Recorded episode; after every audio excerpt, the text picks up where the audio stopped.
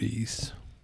It's The No Class Podcast. with your hosts, Eddie. And Matt. You passed your luck check. It's the No Class Podcast. With your hosts, Eddie. And Matt. You passed your luck check. It's the No Class Podcast. We can only get him to do that so many times. That's right. That's right. But it is nice to be able to break that out on command. on you. All right. So if I just walked up on you and said that, would you automatically No. spit out the line? You'd be like, oh, gee. No, no. But when we're at the table, microphones in front of us, it's like conditioned. I don't know, conditioning or something.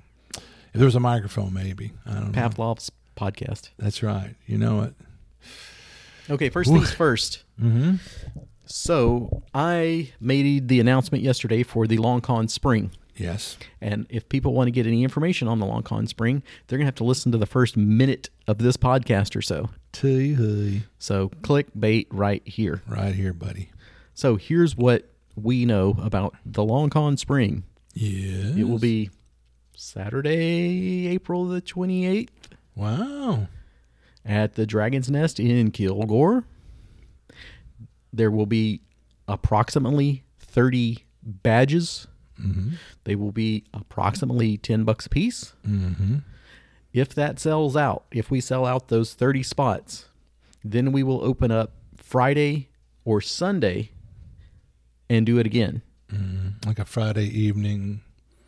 I would say all day Friday for Oh, anybody wow. that can get that time off. Cool. Yeah. And then if we sell that out, Mm-hmm. we'll do the same thing Sunday.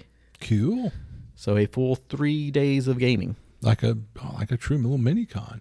I wonder what about that upstairs space? Is it all just piles of stuff? And, Yeah. But in the future, Mhm. that could be pretty cool. Mm-hmm. Mm-hmm.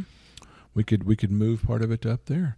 That's interesting. That's cool. Well, how thoughtful that the Dragon's Nest is willing to open their doors to the Long Con faithful for our little spring fling, if you will. Well, the thing is, what I was thinking is that the proceeds for the first day will go to the Dragon's Nest. Absolutely. The and that'll be our we supported the friendly local game store. Mm-hmm.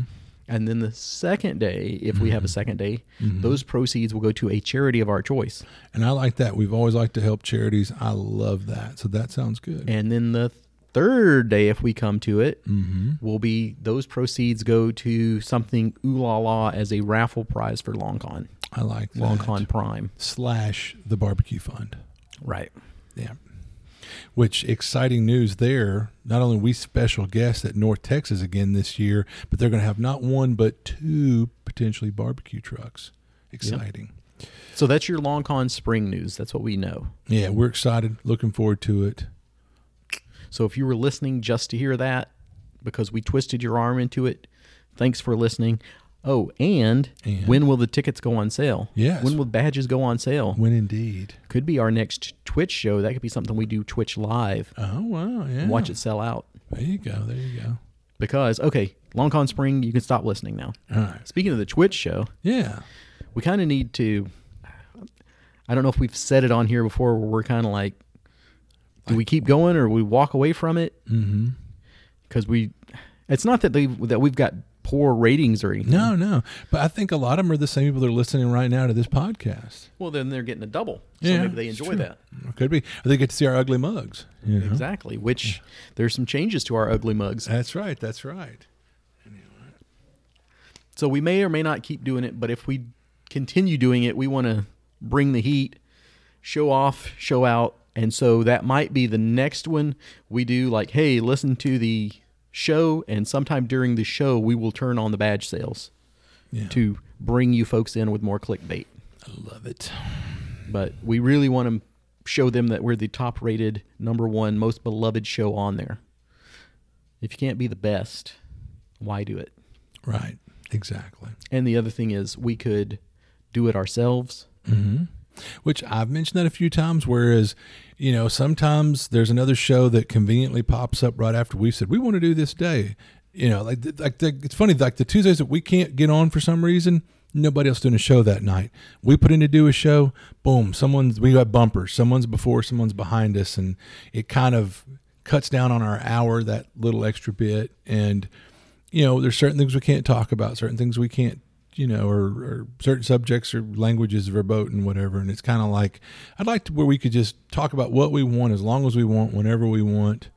There's something to be said for that. Yeah, you know? and I would like to change up some things too. So it's nothing against. Oh, we Goodman love at all. Goodman games. You know, y'all know that. I don't. We don't shouldn't have to say that. We love Goodman. It's nothing against them, but it's just it's nice to be able to run maybe an hour and fifteen, an hour and a half if we wanted to. You know, and be able to talk about a somewhat racier, saltier subject matter. You know, not that as y'all know, we're not into like a bunch of, you know, blue language or whatever, or particularly racy topics, Yeah. but you know. Yeah, we go we go blue a little now again, but you know, What the hell you say? bullshit. Anyway, all right. Okay, so now what have we got to talk about? I don't know. What is the horse that has been beaten to death in the last couple of weeks? Hey, look, there's an elephant in the room. was it dead by now? Yeah, Is it- has the, has the elephant been beat to death? Yeah, So that's what I don't want to talk about today. right. Everybody has talked about it. It is Mhm. ubiquitous. Yeah, absolutely You can't get away from it. pervasive. Yeah, So, since you can't get away from it, Mhm. we've got to give our little five minute spiel. Mhm. We're going to try and keep this brief. yeah. So, let's see. Because I know Bad Mike blew up and went off last night on uh, Talking Crit. Yeah, which was a really good episode. that was a great episode. with we really our enjoyed good it. friend Gary O. Mm-hmm. So, check that out. yeah, go check it out. Check out the highlights. It's a three hour show. I was Yeah. like, boy, when we go to an hour and a half to two hours, we're like, is anybody listening? Yeah, yeah. Woof. Yeah, But, it was good, It but it was was good. long. I guess you can break it down into digestible chunks. I'm gonna have to get that little snippet from um, the Chappelle show. Like wrap it wrap up. Wrap it up, B. Wrap it up. Wrap it up. All right, carry on. and uh, right now, supposedly there's going to be an official response from WotC, and, And we're we're- watching the clock on that. Waiting with bated breath. We'll jump off the podcast and watch it and come back. But Mm-hmm. here's what we are going to say about it. Mm-hmm. Uh, as it is right now, it is a horrible thing. Mm-hmm. It is really draconian. Mm-hmm. Uh, it's reaching into other people's. It's it's the theft. It's the taxation of the RPG world. And you know how I feel about tax. Yeah. It's theft. So you've heard all about it. What we're gonna say is the same as NTRPG. They are not going to put any one D and D games on the schedule. Absolutely. That's the little protest. Mm-hmm. Personally, uh, well, the Long Con will not be supporting it. We go along with that too. We're not going to put any one D and D on our game schedule Right, for right. what it's worth. Yeah, and yeah, for what it's worth. But it's it's kind of like eh, there's a lot of outrage and a lot of you know vitriol or whatever on the internet. But and like some people have said, it's good to you know let your voice be heard. Email, call, you know, call their call center, email them. But I'm telling you, major corporations that make billions of dollars a year, they don't care about your outrage. The what the only thing they'll acknowledge and see is when their bottom line plummets. Don't spend one more cent on any Magic the Gathering cards. No, you know D and D paraphernalia. Don't buy one thing that's got that you know ampersand on it, whatever. Nothing. And when they see their sales plummet, they'll come to the table with their eyes wide open and you know and their ears open and ready to to listen to reason. That's just my two bits on that. Okay, so it, well, I'll tell you this story to tell you that story, as Matt would say, Yeah. or as uh, Tater Salad would say. as most of you probably know, Matt is in the process of working on an adventure. Mm-hmm. So, hey, we're small, the smallest of publishers over here, and me and John Watson are working on our uh, Horde Crawl. Mm-hmm. And he messaged me the other day and was like, "What do you think? Is this going to affect us?" And I'm like, "Joe Goodman hasn't told me to worry yet. Yeah. When he's worried, I'll get worried. So work will continue. Mm-hmm. Even though Matt wants to stop working on his for any possible reason, No, no. work must continue. Yeah, I was going to say I had I had set aside a large swath of time I've taken off from work. I've got the money together for artists. I've been communicating with some artists, and I was really getting excited about the project. And then this crap happened. And I'm like, man, are you kidding me? You know? I think it would be easy enough for you to make it system agnostic if you had to, though. Well, yeah, and and well, it's funny you should mention that. Truth be known, I wanted to do a version. I already have a version. It was originally written for DCC. I want to do it in DCC, but then I thought about doing a version for the long. I mean, what? Um, for some other versions, you know, maybe a Castles and Crusades version, maybe a, a a, a, a black hat compliant version, you know, whatever. So there already been some thought, you know, on that. But yeah, but it'd be, you know, we're about to see probably a glut of um, Right. non D and D role playing systems, and I'm not mad about that. You know, I've constantly I'm going, please, people, there's so many good systems other than D and D. It's not this big hardship. Go try them. They're very similar. You're smart people. If you're playing these games, check out these other rule sets. Find the one you like and run with it. Play anything other than you know, and I mean, or keep playing fifth edition if you like it, but don't spend money with Watson. Don't feed the beast. Play the game. Don't buy any more of their paraphernalia. Yeah, and I don't think this OGL is actually going to come out Mm-hmm. As it stands right now. I think this outcry is going to make them realize. Mm-hmm. So I don't see this actually happening. I think this Mm-hmm. is one of those things that we'll be able to swat down. And and and I hope you're right. I hope you're right. But like, again, this comes down to this. Okay, I want you to think about this. People go, "This doesn't make any sense. How can it be?" But shareholders don't care about the integrity of D and D. They don't care about. They don't even know about D and D. The shareholders at Hasbro, these shareholders are multimillionaire, whatever people that don't play D and D don't give a crap. And the fact is, they don't they don't see the big picture. All they want to hear is what are you going to do to make my shares go up to be more valuable? You know what I mean? That's all they care about. And and it's like you go, well, they're cutting out their nose by their own face. Well, perfect example. We had had our con at a previous hotel for two three years. Mm-hmm. We brought them money. We had a good relationship. They made money. We had a great venue at a, at a reasonable price. Blah blah blah. They sold burgers and food and, and you know drinks or whatever. Everyone's happy. This new guard comes in and they basically set up a deal, kind of this OGL. People are like, no one with a brain's going to sign that, right? Same deal. They put a contract in front of us. We're just going to quadruple your price. And the idea was either they, it was a win-win for them. Either they, because they wanted us gone, which was obvious. So it's like, well, either you're going to get gone, good, or if you're dumb enough to pay quadruple, all right, we'll have you back at quadruple, suckers. You know, so yeah, I mean, same deal here. This OGL, no one's going to sign it. And if they do, great, because it gives away all your rights, all your privileges, one quarter of your profits or whatever. Or you walk or you don't sign it, and then they're going to have their cadre of lawyers ready to come after you. I think this is along those same lines. That's just my thought on that. Well, speaking to that brings me to this point that isn't it a good thing that we don't have our cons wagon hitched Mm-hmm. to WotC and like if we were a Adventures League con, if that was our big draw, was doing epics and all that kind of stuff, we would be quaking in fear now. Well, yeah, Eddie, what he's referring to is back in the day, I helped uh, Tad Zavell and Bobby Howe, God rest Bobby's soul, run a con called BroCon in Shreveport Bossier. And man, we had, like, out of the box, year one, hundreds and hundreds of people. You know, I mean, the kind of numbers that we're slowly, you know, working towards bull. Like, I think the last year we had it, we had something like 400 attendees. So, yeah. But you're like, that sounds like a really great con, really prosperous. What happened?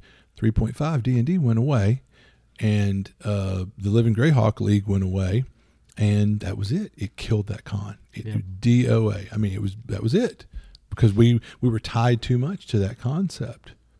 But you know, So here's yeah. another one for you Yeah. that our good friend uh, Jonathan Thompson put this up on the Facebook Mm-hmm. is if we don't have D and D one or one D and D, so Yeah. anyway, if we don't have it at our con, is that going to turn off the future generations? And I don't think so. I think there is a good chance that this sixth generation is going to be another popcorn fart like 4E was. Mhm. I think this is going to be another down edition. Yeah, and and that's where I was going to talk about some of this stuff as part of our main topic. So yeah, I'm don't go kinda too far right now, but exactly. So I'm just gonna, yeah, but we're definitely touching on it. Um, I don't think we're going to alienate anybody by not having any sixth edition because it's not even here yet. Yeah, but and then this is what Eddie and I props to Eddie is down the line. What really incensed him more than anything was you know, for me, and that's what people try to go. You don't like fifth edition? No, fifth edition is a wonderful role playing system. It's WotC that that kind of like I didn't leave the so and so party. The so and so party left me. I didn't. I, I didn't leave D and D. D and D left me, and that's where WotC for Hasbro. me did some stuff in the last year or two that kind of alienated me, and now Hasbro's done stuff that's alienated all of us. You know, whatever.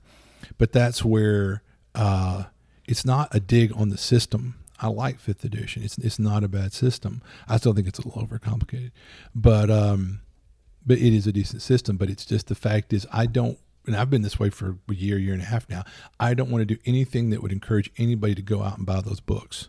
But then the other side of that is, what about the game stores? Exactly. Yeah. I want the friendly local game stores to be able to make their money off of Yeah. fifth edition. Yeah. But Well, and if it's if it's going away, then really why are we pushing it again if it's going away? but I think game stores are kind of in that awkward position of you have to have D and D Mm-hmm. and you have to have magic, and you can't have one without the other. Yeah, I was. I, I think I may have mentioned this on here already, but if I hadn't, I was at um, oh, what's the place in Shreveport?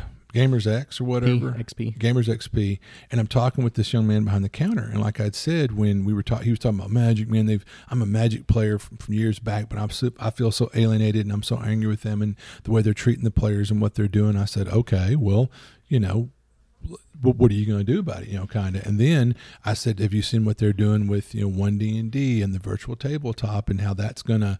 And I explained to him in case he hadn't really put two and two together, you know, stuff that we were talking about months ago that's coming to fruition. We've been proven absolutely right on everything we said. Um, when I, when I was talking to him, and I said, ninety nine point nine percent of the stuff on your shelf over here is all D and D stuff. I said it's it's basically like WotC's handing you a knife to cut your throat with, and you're cutting it. You know, I mean, for them. You know, it's like you need to encourage.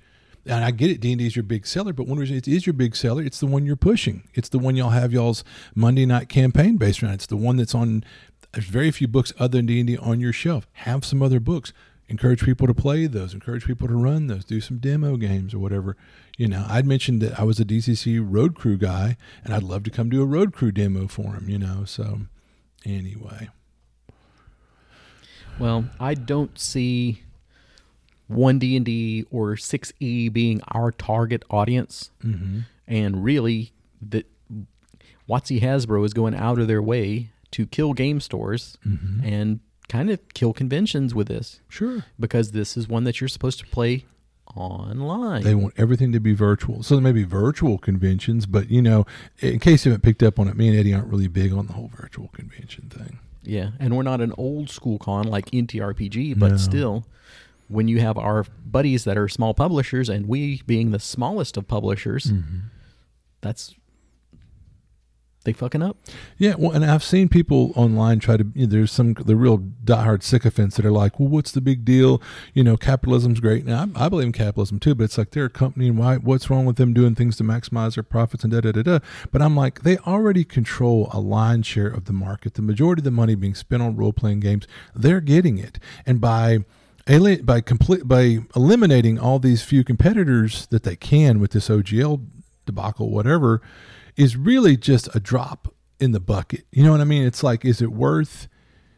And but so I mean, to them, it's not going to make much of a difference. I feel like financially for them. But on the other hand, how hard will the impact be on these people when people are blasé about, well, what's the big deal? When you see someone like Frog God Games or Kobold Press, or uh, you know, if they don't pivot quickly, they're going to have to fire people. And if they don't pivot well, the company might fold. And you're talking about 50, 60, 70 people are out of a job. You've affected their livelihood. So there's when you go, what's the big deal? Well, there's the big deal, you know. And these are these are good people. We know a lot of these people that work for these companies. They're good people. They're nice people, and, and it's a shame to see them lose their livelihood because of corporate greed. In this case, it's not just, oh, capitalism's great. This is greed. And it's really kind of silly. Like I said, they already have the lion's share of the money that's going into the market goes to them anyway. I mean, how much more their profits go up by putting Kobold Press and Frog God Games out of business? What's how much their ledger page is going to shift how much? I don't know. On the but on the other hand, the impact is momentous to those companies. Anyway. Yeah. Okay, so like we said, we don't want to beat this horse to death. It's already pretty dead and stinking. The flies are all around it. Yeah. And tomorrow, this could all be a done deal. Yeah. Yeah. So, yes, rage against it, Mm-hmm. but it could instantly go away. So, we will see. Vote with your wallet. Any last thoughts before we run away from this topic for a while? Not off the top of my head. All right. And I'll say it's when it, like I said, talking about like the corporate greed. It's one of those things when your little hobby gets so big, then, mm-hmm. you know, it's like the band that you loved as a garage band, but then they mm-hmm. sell out. Mm-hmm. That's what this is. It's just gotten too big and too far away from the people that love it. And Last was- thought. Okay, last thought. One real quick. Again, looking out for the people that we care about, though. You, you look at like a small companies like you know, Greg Gillespie and Kobold and some of these ones or whatever. If this does come true that the OGL comes out, you need to quickly as you can buy. If there's that thing you've been thinking about buying, but you know money's a little tight or you haven't got around to it, go buy it ASAP because that's that ought to help them. And I mean, I'm talking about buy. If there's a way to do it directly from them, like because if you go buy it from some reseller, well, you're not really helping Greg Gillespie or Cobalt Preston. But if you can buy it directly from them, whether it's the PDF form, because if this OGL comes out and it's legit, they might not be able to sell that very soon. They won't be able to sell it. And for two is to help them weather this time when they're pivoting. That extra cash influx might help them. So I would encourage you to uh, help these, you know, small indie, indie companies, these third party companies, help them out. Throw them a buck if you can in some way. Anyway, that's my final thought on that. All right. So now we go into our hobbies, our, our uh, Pop culture. pop cultures. Yeah. Pop, pop into pop culture. Pop culture. We're keeping an eye on this video over here to see if it uh, ever comes up to a response. And I'm starting to think, nah, it's not going to happen. But we, not. we will see. Yeah, we'll We will keep you updated with all the news that's fit to speak. Yeah. Okay, books, comic books. No. All right. Folks who have listened to this podcast for a bit will have heard me talk about one of my favorite comic book writers, Al Ewing. Yeah. He does Immortal Hulk amongst a bunch of other things. Mm-hmm. So I have no idea how I get down these rabbit holes, but I decided to check out the new X Men, X Men Red, and Venom. The common denominator, they're all being written by uh, Al Ewing right now. Mm-hmm. So, and I read them and then came back and was like, man, these are pretty good. Who wrote these? Oh, aha, I see. Go figure. Yeah. But it's a little weird getting back into X Men stuff now because, yes, it is a big soap opera. Mm-hmm. Oh yeah. And back in the day when you knew every character, and now you come back and you're like, who the hell are these people? Like a female Wolverine. And before you roll your eyes out of your head, it's actually pretty good. Well, good. Good. We already knew that they had worked up a, a female Wolverine because the character is insanely popular. So you know. I think Wolverine is dead right now, though, probably Yeah. because the old man Logan and stuff like that. Mhm. So mm-hmm. you know, you have to go away for a little bit so we can miss the character, and then they can go the return, the shocking return. and you'll buy up it, it, it, you know but no i mean even on old man logan they had his what they harvested his dna to make project 23 or whatever she's supposed to be Yep. yeah. So that's basically how that is. Is she's this mm-hmm. science experiment that one of the scientists impregnated herself with some of this genetic material. So she's not a clone clone. yeah And Wolverine considers her daughter oh wow after all this. So it's mm-hmm. it's actually pretty cool. okay She's got a good backstory and everything. I will give that the stamp of approval. okay The X Men Red though, what's the what I read? they've settled Mars. oh So they've had their own little uh, Genosha Island for uh-huh. so long, mm-hmm. and now they've settled Mars. They're pretty much like, well, maybe we won't get along with humanity. We're trying, We'll but if that doesn't work, we'll get our own planet. Mm-hmm. So that's really cool, and they've brought back like some ancient life that was on Mars before, so they're having to deal with that too, like their customs. So interesting it's both of those are really good books, and then Venom. which are you a big venom fan as a general Yeah, I was back in the day, okay but who wasn't, right? Never. That- well, you weren't into the Marvel comics at that time. at so- that time i'd kind of stepped away from comics when venom became a big thing but yeah I was a big Spider-Man fan, so I was in there all along. as a little kid i love spider-man if you didn't like spider-man you're a little kid like there's something wrong with you yeah For some reason, I was drawn to you as smartass, like Spider-Man. Who always had a comeback for everything. Something cute to say always. Always, always, no matter how tired of it you were. Yeah. So that's why I really a fan of Spider Man, and my wife's you not. identified. My wife's like, I've had enough. yeah. She's like, how about Batman? He just sits quietly in the corner. Brooding. You know. Put on this cape, go in the corner, and Go- shut go, up. Go brood, you know. But the new Uh. Venom, that's had it's all because I mean it's like oh I remember when these characters were new, and now it's like they've got twenty years of history behind them. Like in Venom like an anti hero or something now? Yeah, Or- but he's also a god. oh my. So all those symbiotes, The which was what the symbiotes, suit yeah. was, yeah. Yeah. So because Carnage is one apparently there was a god over that, Oh, and he has risen up and taken his place, and he's moving through time now, and his son is currently not bonded to the suit, the current suit, but he's been using it a lot. And it's Hmm. Kind of like, huh, what's going on? And I don't want to give the spoilers, but yeah. yeah. he's he's moving through his own life in a way. Interesting. Well, that sounds very interesting. Al Ewing has a way of making that kind of bizarre stuff work out. uh, Mm-hmm. which again, like if you haven't broke down and read the Immortal Hulk yet, that you praise get on it. that, Praise, praise, praise, praise. Yeah. all right. How about some TV? Well, let's see. Uh, Heather and I finished watching um, Harmon Quest and resounding just you know That's she was stuff. like she was like tell me there's going to be a fourth season. I'm like more than likely not, which is really a shame because it's just so much fun. But anyway, like I know there are people out there that love uh, Critical Role. Is that right? Critical Mhm. Role. And and there's and to not take anything away from that. Critical Role is great. I mean, you can the- take something away those people it. are voice actors. Uh, Matt Mercer's supposed to really, you know, put all this work in, into this campaign he's running. I mean, they've they've made a lot of money and they brought a lot of people to gaming. I thank them for that. All that being said, I could probably set Heather in front of Critical Role and she'd be like, after five minutes, go, uh, let's turn this off.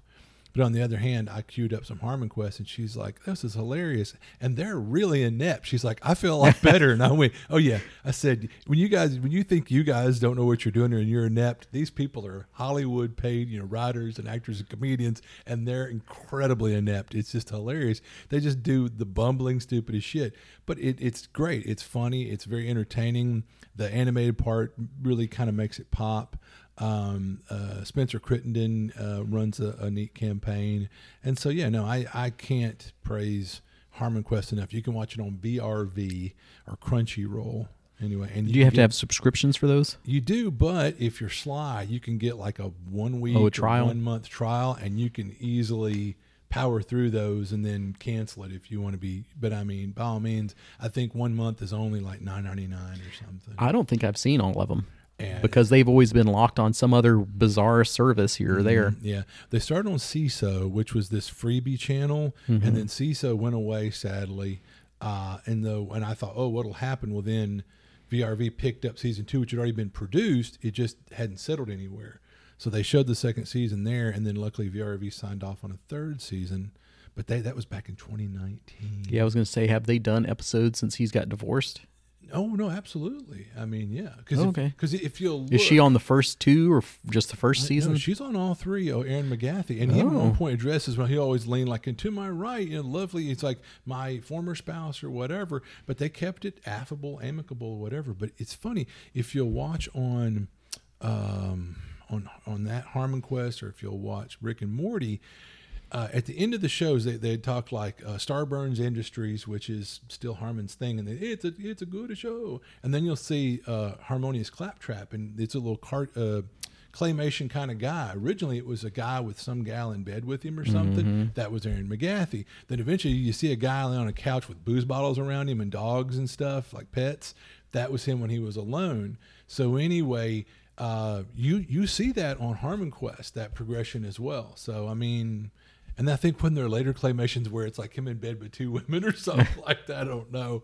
But anyway, uh, no, no, no. Him and Erin McGathy seem to be amicable, you know. So Okay, so I anyway. Uh-huh. like that show as well. What I've seen of it, but let me ask you this one: Would you want to play in that campaign. No, that would drive me nuts, Yeah. probably. And, Yeah. and, and I'll say that, but it's yeah, yeah. I, mean, I can be honest in that regard. Sure, sure. No, I, it's like I would because I well, and what I, interesting is it's only twenty five minutes long, Mm, but which I- is nice. But yeah, but I read somewhere that like the actual episodes they might film like an hour, hour and a half worth And of trim it down. and they trim it down. That's what we should do. Just the jokes. Probably, yeah, just the shtick or whatever. Welcome to the three hour episode, Yeah. guys. But other than as far as shows go, mm, eh, yeah, that's yeah. Okay, here's what I watched on uh, Overlord Amazon Kids in the Hall. Oh, was it the new The- one or the old one? The new one, the 2020 version or whatever it is. Yeah, I've been meaning to watch it, and I just because I loved him back in the day. Yeah. So And? if you liked Kids in the Hall, I will recommend this to you. Cool. There was another one that's Kids in the Hall Death Checks In or something like that. So I'll have to figure out what that one's about Wow. and see if that's something newer or older or what. But this one is the uh, skit show and yeah, really funny. A lot of the old characters return. Oh, good. They, they have Mr. Cabbage Head, brr, brr, or whatever.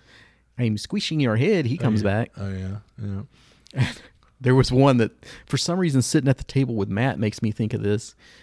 The guy is uh he's not drunk. He's super drunk with the powers of all you know. So he's a superhero, but he has to get drunk to do it. So Oh. that one was funny to me. That wasn't the best one. Oh, the best one might be is there's one where they're in the post apocalypse and uh, Dave Foley is a DJ. that one's pretty funny. That is kind of funny. Okay, how about some movies? Movies. Oh gosh. So uh poor Heather, um, she had mentioned that she had never seen The Lord of the Rings. So I've got her Well, there goes 12 hours of your life. Exactly. Yeah, don't say that. Oh, She'll now wait. this. Yeah. Are you going to watch Lord of the Rings and The Hobbit? We already watched the cartoon version of The Hobbit because I figured, screw that. You should really have The Hobbit first because there's like stuff where she'd be like, you know, I'd be lost if it wasn't for the fact we already watched The Hobbit. But instead of making her watch what should have been one movie stretch into three movies, nope, we watched the hour and 20 minute, you know, great Hobbit cartoon. That was a yeah smart play. I- I mean, And yeah, actually, the animated Lord of the Rings is worth watching. absolutely, Even though it ends at that cliffhanger. Yeah, where there's a whip, there's a way. I mean, that's a classic. Um, and uh, but yeah, no, no. So we we watched uh, the Hobbit cartoon, and then now we started on the very. I mean, I've got the extended Ooh La La edition, Uh-huh. so we're watching that. The extended Ooh La La yeah, so yeah, we're like we've spent two evenings, and we're probably about two thirds of the way through it. through the first movie. Yeah, yeah. Because I mean, like I'm trying to think what part. Oh yeah, they're they're just fixing to leave Rivendell. Yeah.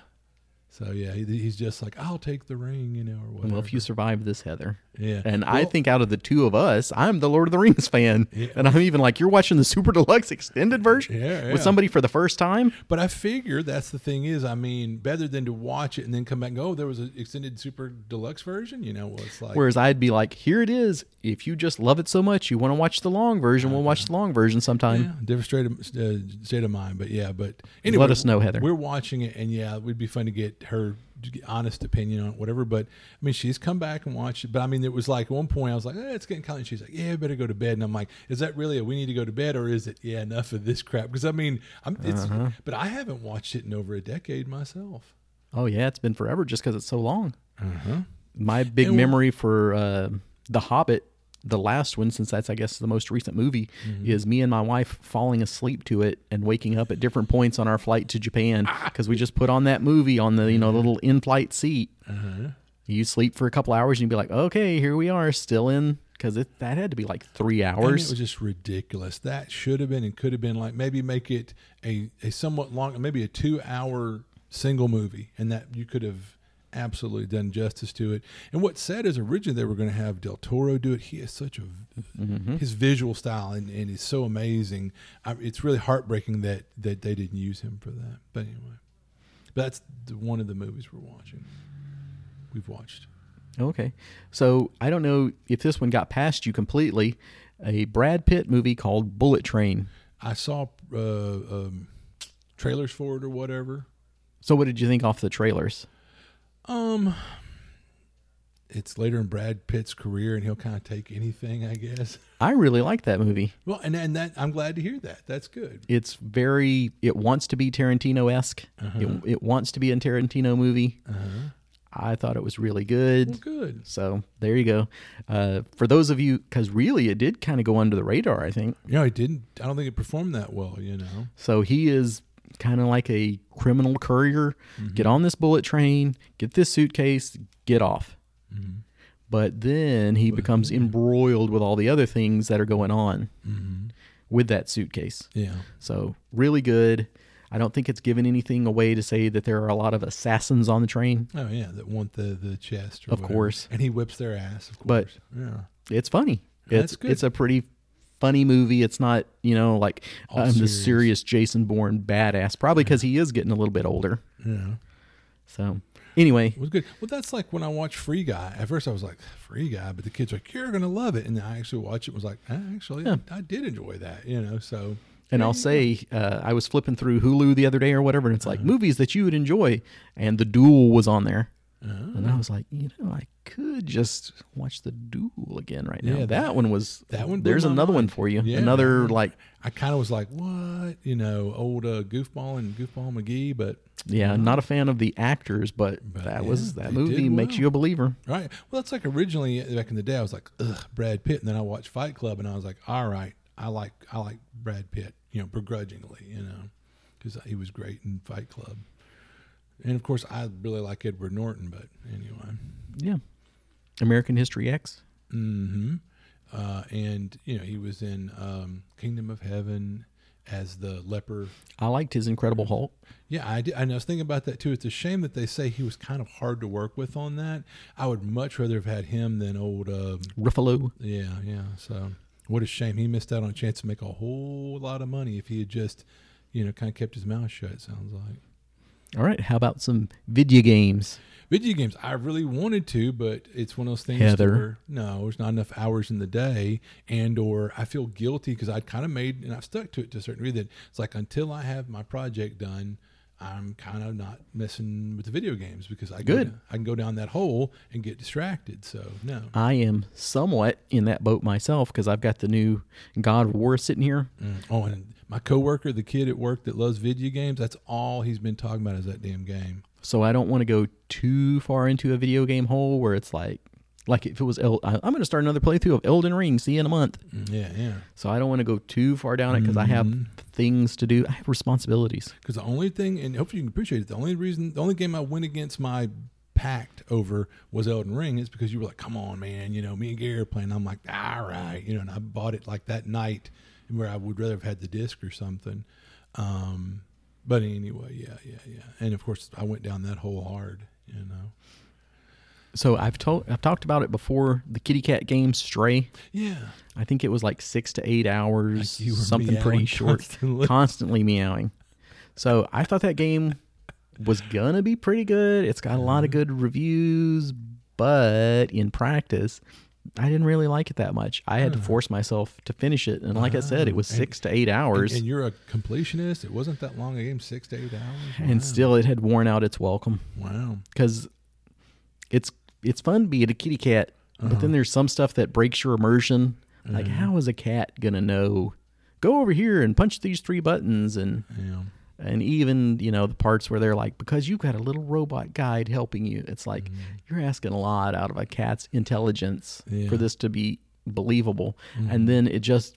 So I, I would let that go. I can have that was suspension of disbelief Yeah.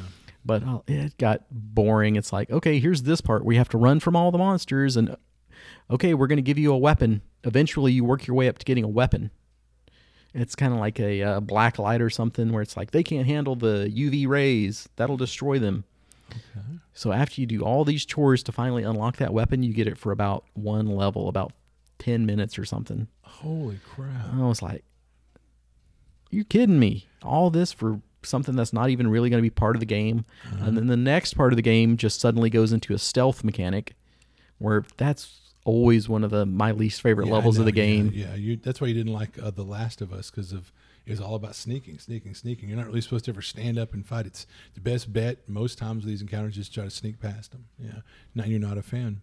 And I wasn't a fan of how they did it in this either, because it's a lot of like, "Oh, you didn't know there was a guy standing back there," so you know, where you, where you got to do it by trial and error. Yeah. You're not like, oh, I did it perfectly and got through on the first time. It's like, tee hee, there's a guy hiding behind you. You didn't see that. So start all over again. Mm-hmm. And it for that level, it start back at the level. It's not like, oh, okay, I got through this That- one that zone and that or- zone. yeah. And, and it's the whole level. And I'm like, yeah, that's never fun. this is really padding it out. Yeah. So There's basically like, how can we make the game run longer? Yeah. and I wanted this to be something on the simpler side that I could like recommend to my mother in law or something who's not really a video gamer and And go like, kitty cats. yeah, be, like you get to be a little kitty cat. It'll be so much fun. And it has pretty much like auto jump. So you don't have to worry about that. Like, oh, what if I don't make the jumps? So it's like you made those concessions here to make the game really easy. Mm-hmm. But then you made it where there's like jump scares and stuff Mm-hmm. where it's like, okay, that's kind of taking me out. I want this to be a more cutesy game Mm-hmm. and go this path and you're going that path and then you make it difficult in spots where I think that's the wrong kind of difficulty for the maybe casual fan that would be enjoying this. Mm-hmm. So Yeah. eh, it was what it was. And once again, who I'm not endorsing because they haven't paid me but they should, I'm glad it's a rental Yeah. because that would have been one that I'd probably rushed out and spent my money on and then been like, eh. Okay.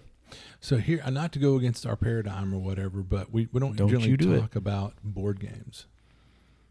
Eh, we do if. Yeah. So do you have a board game you want to talk about? Well, I know or you just want to talk about my board games? Well, I don't. You've got some new board games. I've got board games all over the place. I- We're I- drowning in them right now. I'm looking around the table, and yeah, you're not kidding. There's a ton of them. So there's one that I think I don't know. Your mileage may vary, but the misses is pretty crazy about. You told me. Oh, okay. So here we go. If I haven't said it, uh, our good buddy Kirby loaned me Ticket to Ride and the what is the Nordic countries Ticket to Ride, and that game has been around for a while, but I've never played it. It's one that I've wanted to play forever. Yeah, because I've heard really good things about it. It's great. I love it. So there's your recommendation there, and another thanks to Kirby. Mm-hmm. So then I do game demos, and some of the games I've got in are Ragnaroks, which is pretty fun, super simple, but has the more complex strategies that you can get into. Mm-hmm. And then the one that my wife loves so much, she likes Ragnaroks, but the one that she loves so much is Disney's Sorcerer's Arena, which I think that you would enjoy it too. Really interesting. It's a battle royal, king of the hill sort of thing, where you control these points and play your little cards to use your different 'Cause I powers. like strategy games. yeah, so it's got Yeah. strategy to it, Yeah. and there are different strategies. Mhm. Um, Different characters have their strengths and weaknesses. yeah, like Gaston is in it, and he's a brawler. Yeah. And what is it? well, Sully. know, no one fights like Gaston. Exactly. And Sully's in it from Monsters Inc. Oh yeah. He's a brawler. So if you just want Mm-hmm. to have like my team is composed of people that'll go up and knock the poop out of you. There's the strategy. yeah. Or I've got the expansion kit in for it too, which I think this one is Thrills and Chills, Ah, and it's got the Horned King in it from Black Cauldron. Wow, cool. You a fan of the Black Cauldron? oh, that's a classic. Yeah. Well, it was a yeah. Are you a fan of it, or? No, and then I'm sure some of some of the one or two younger people that listen to this maybe are like, "What? Huh? If, if you can find that, that is a, and it really doesn't get its due, but that's one that pe- for people that know it and like it, they love it. You know, I mean, it's Yeah. So this one you're playing on the hex board, and the Horned King can summon up uh, skeletons from the cauldron. You have the cauldron born on there. So you're like, mm-hmm. I'm one guy, but then I'm going to summon up these three cauldron born and chase you around, and they can do damage, and you can do some really cool stuff with that. Sounds. I mean, first you'd go Disney, which would be actually a draw for Jen. I think Oh, she's yeah. a little fond of Disney, but the fact is that actually, the more you talk about, it, I'm like, that sounds kind of like my jam. Yeah, It is yeah. a freaking good game. I enjoy it, and Yeah. it's a two-player duel type of game. That's cool. Um, you can add more sets in, of course. They've got expansions. Or if you're like, I want to play the Horn King, I want to play the Horn King, buy the buy like two copies of the expansion set. Or like, I've got one now, you go get one, and now we can both do it. Yeah, yeah. And then what is this game here? I don't want to mispronounce it. Mille fuori, fiori, boppere boopere. Exactly. And the thing is, for these games, I have to certify on them. Mhm. So I have to sit down with somebody in a like Zoom meeting and prove that I know what's going on. So Ragnaroks was super simple. I got that done in like five minutes. But Sorcerer's Arena it's a simple game, but there's a lot up front. Mm-hmm. So I'm wondering how that one's going to go, how difficult that's going to be. And then oh, Mille Fiori. We'll see. That is a super busy looking board, Yeah, I'm looking at that board and I'm going, "Whoa, my!" But I don't think it's that bad. it says ages ten plus, so I mean, you know. Yeah, I don't think it's going to be that bad. And that is one of the ones that could be the breakout game of this year, the the big board game that you hear so much about. That could be Wow. one of them. It's by Devir, D E V I R, and they put out a lot of hits. But on the back, I see Schmidt. No Schmidt. That's right. Yeah, I don't think it's out right now in the U.S. Mm-hmm. because I've got a copy. My copy has English, Spanish, Italian, and French Hmm. instructions. It's got four different books, so it's kind of funny. But I think like I think what Catan came out first. The guy there is German, maybe. Yeah, if- I that- think that- this one might be German that, too. That board game renaissance really kind of started. Well, there's the whole Euro. I only play Euro board games because no matter what hobby you get into, there's somebody some hipster. to be yeah a snob about it. Yeah. I only play Bushimi D and D. Mhm. I must have the finest raw cuts directly from Gary Gygax's skull. Exactly. All right. So yeah. So uh, But I put the Sorcerer's Arena there, kind of like Pokemon, uh-huh. where you're like, it's a fun game, but can you play it in public? oh yeah, because it's Disney. Yeah. But if you can get past that, yeah, I highly recommend it. But that made me think about something. I've been meaning to mention this on the podcast or otherwise, but I keep forgetting it. But when we went to MagCon, which is our buddy David Donahue's jam or whatever, and I hope it comes back. I think you've said this, but go ahead. Yeah. There was a guy who came up and was like raving about some game. And uh like we were like, Oh, what is it? And he was like, It's sheep herder. And we were like, Sheep herder? That sounds, you know, lame or whatever. He goes, Yeah, I mean the dynamic, you know, it doesn't sound that thrilling, but the actual game mechanics were brilliant and just addictive and I wanted to keep playing. But I thought, I guess for the general masses, sheep herder's better than for me. It'd be like necromancer and you're building your own undead death machine or whatever like that. Yeah, that sounds cool and metal to you and me, but to Joe Q Public, it might be like, ew, what is that? You know? But in this one, in the uh, Thrills and Chills add on, Mm-hmm. you do have the Horn King, and he's basically summoning up skeletons. Skeletons, yeah. so he is the Necromancer. No, that's pretty cool. And then there's another one, Turning Tides or something like that. And I'm trying to think who is the uh, bad guy from Pirates of the Caribbean, Davy Jones. Uh-huh. So you can get him, Oh wow! and he's putting curses on everybody. Is and you want to have your with the Cthulhu yeah. face. Oh, so you've got that guy, and he's putting curses on himself and your people. And the and more curses they have, the more damage they do. and they've got the Hogan, Hogan, however you pronounce it, the, like the voodoo doctor from uh, Frog Prince, right? Yeah. So I Yeah, mean, so I mean, they've got some some naughty, you know, fellows doing devious stuff. and they do talk about like tournament play and stuff, and I could see that actually happening. It is a ton of fun. cool. cool. So I'll be doing Ragnaroks this Sunday, and at Sorcerers at next Sunday at Dragon's Nest, and Mille Fiori the next Sunday after that. So wow. the next three Sundays in a row, I will be demoing out some games So for you good people if you need some- something to do. Play some board games with Eddie at Dragon's Nest on Sundays. Yeah. Sunday, Sunday, Sunday. And I highly recommend, well, I can't highly recommend Mille Fiori yet because I haven't played it. I haven't Haven't even opened yet. the box yeah. uh, more than just to look at it because Mm-hmm. I got to certify on the other one, so I don't want to get any more board game rules on my Yeah, on the top of my brain. Yeah, get confused or something. So Heather and I had been looking at. She was like, "Well, I, I like the role playing games, but I'm still not.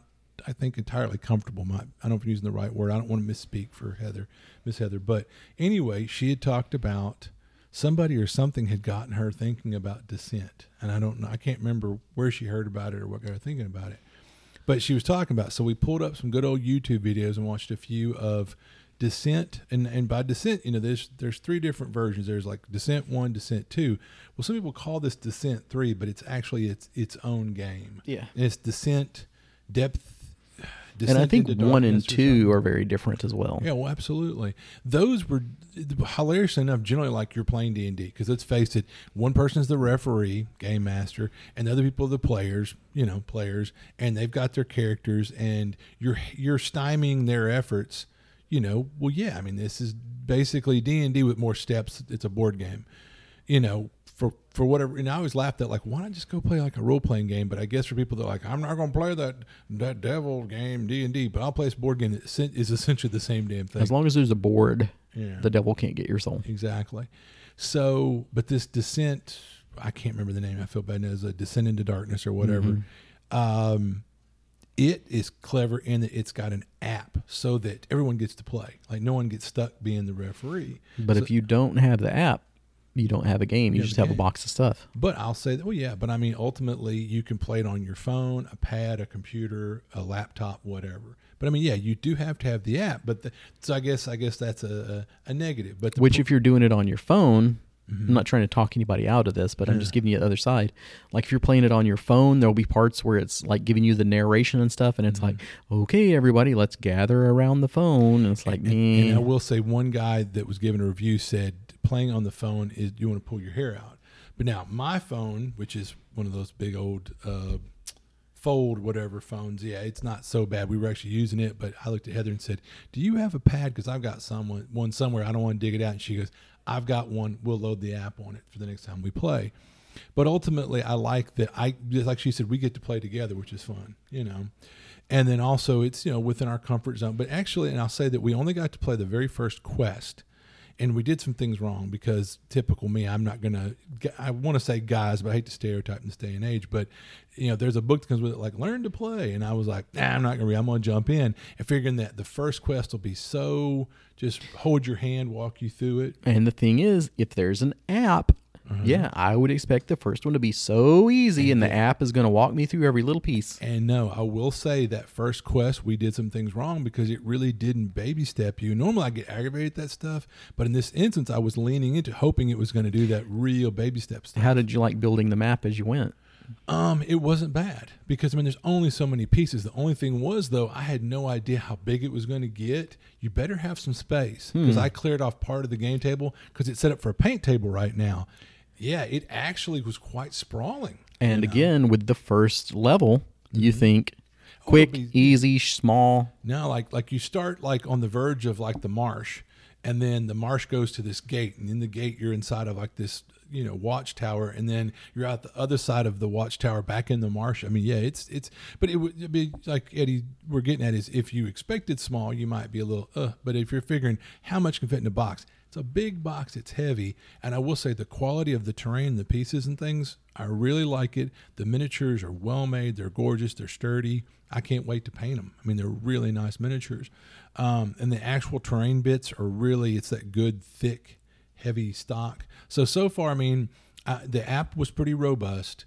Uh, and- the the stuff's well made, and I enjoyed the first quest. And now realizing that after playing it, set the hook enough for me to go back and read the learn to play, knowing what we did wrong, I can see where I'll probably have even more fun next time.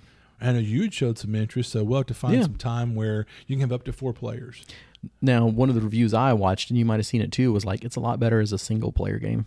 I didn't see that, but now I will say the one guy. What's like most of these are Brits. Why have most of these game reviews are Brits, and I'm like, yeah, because they talk kind of fast for us Americans, especially Southerners, and we're just like, whoa, slow down. And then for two, they're cutting up and being cute to keep you entertained, but I just get to the the point. Mm-hmm. But there's so I said, where's that one guy like Dice Tower or something, Yep. the American guy? But that guy was pooping all over Yeah. the game from the get. I was like, all right, this guy's. I think like this smells of a role playing game, and I'm a board game purist or something. Where he just had something, so we quit watching him because he kept pooping all over it, you know. But anyway, needless to say, we said let's just make up our own minds. We played it, we've had fun, you know. I could see where if it's something to where, like I said, where me and Heather at home, well, you can't eat. You could play, you know, D and D just the two people, but it's nice to have the the app be the referee and get to play. All right, shock them with a sticker price. Yeah, it's $139. And it's so but again, I'll say with for I've bought some board games in the last 10 years and pound per pound the quality of it, the sturdiness of it, the quality the content or whatever. And you remember folks, I'm what some people would call thrifty. Um, I really wasn't upset. I mean, but I will say it's a lot to pay for a board game. But I've seen some of these other board games that they ain't cheap. Some of these other ones, you know. I mean, so but yeah, one thirty nine. It's a little bit of a kick in the tail. But one cool thing is, I could see where you probably get enough play out of this to get your value if you like it. and you you keep playing it, I mean, you can use these different cards and pieces, and there's and what's one thing I thought was kind of cool was in the adventure there was in, in, more than one occasion where it asked my character i'm playing like do you take the noble route or the cause of the people? You know and it asked heather's character again they're supposed to be based off your choices like as the story goes on because you mm-hmm. chose like my own you know advancement and to be the best penultimate wizard or i just want to you know do what i can to help the people you know? So it's neat that they've got that built in too. Anyway yeah i, I enjoyed it. So how do you like the art well, I'm not crazy about that. I'll, I'll, say that, but the, when I say that on the character cards for the characters, whoever the artist was, I wish they'd pick somebody else. Mm-hmm. I'm not in love with the artwork. But the miniatures and the actual, I mean, terrain, the terrain looks great. The box looks great. The miniatures look fantastic. But unfortunately, you do stare down at the character card. Not crazy about the artwork on the character, but it's not like, oh, I can't stand to look at this. But yeah, I'm like, it's just not appealing. Yeah, I w- I don't know why they picked this artist. I, I wish they had said, ah, let's let's go get somebody else. I'm really not in love with the the artwork on the character cards. But that, but as far as the the the cards that show like, oh, this is the armor I'm wearing or the helmet I've got or the potion, all that's fine. You know, it's just I'm not crazy about the on the character cards. And you know the one game that I got, uh, Escape Dark Tower or whatever.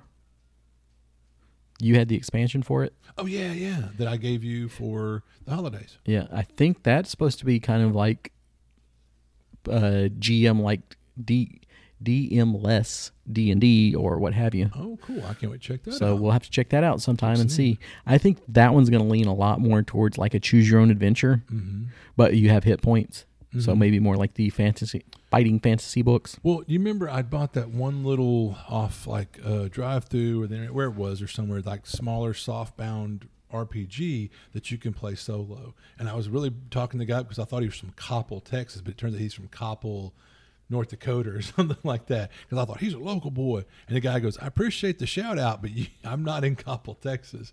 But what I liked was he did out a, he did a series of adventures that are pretty decent. But the cool thing about him was if you use his little role playing rules.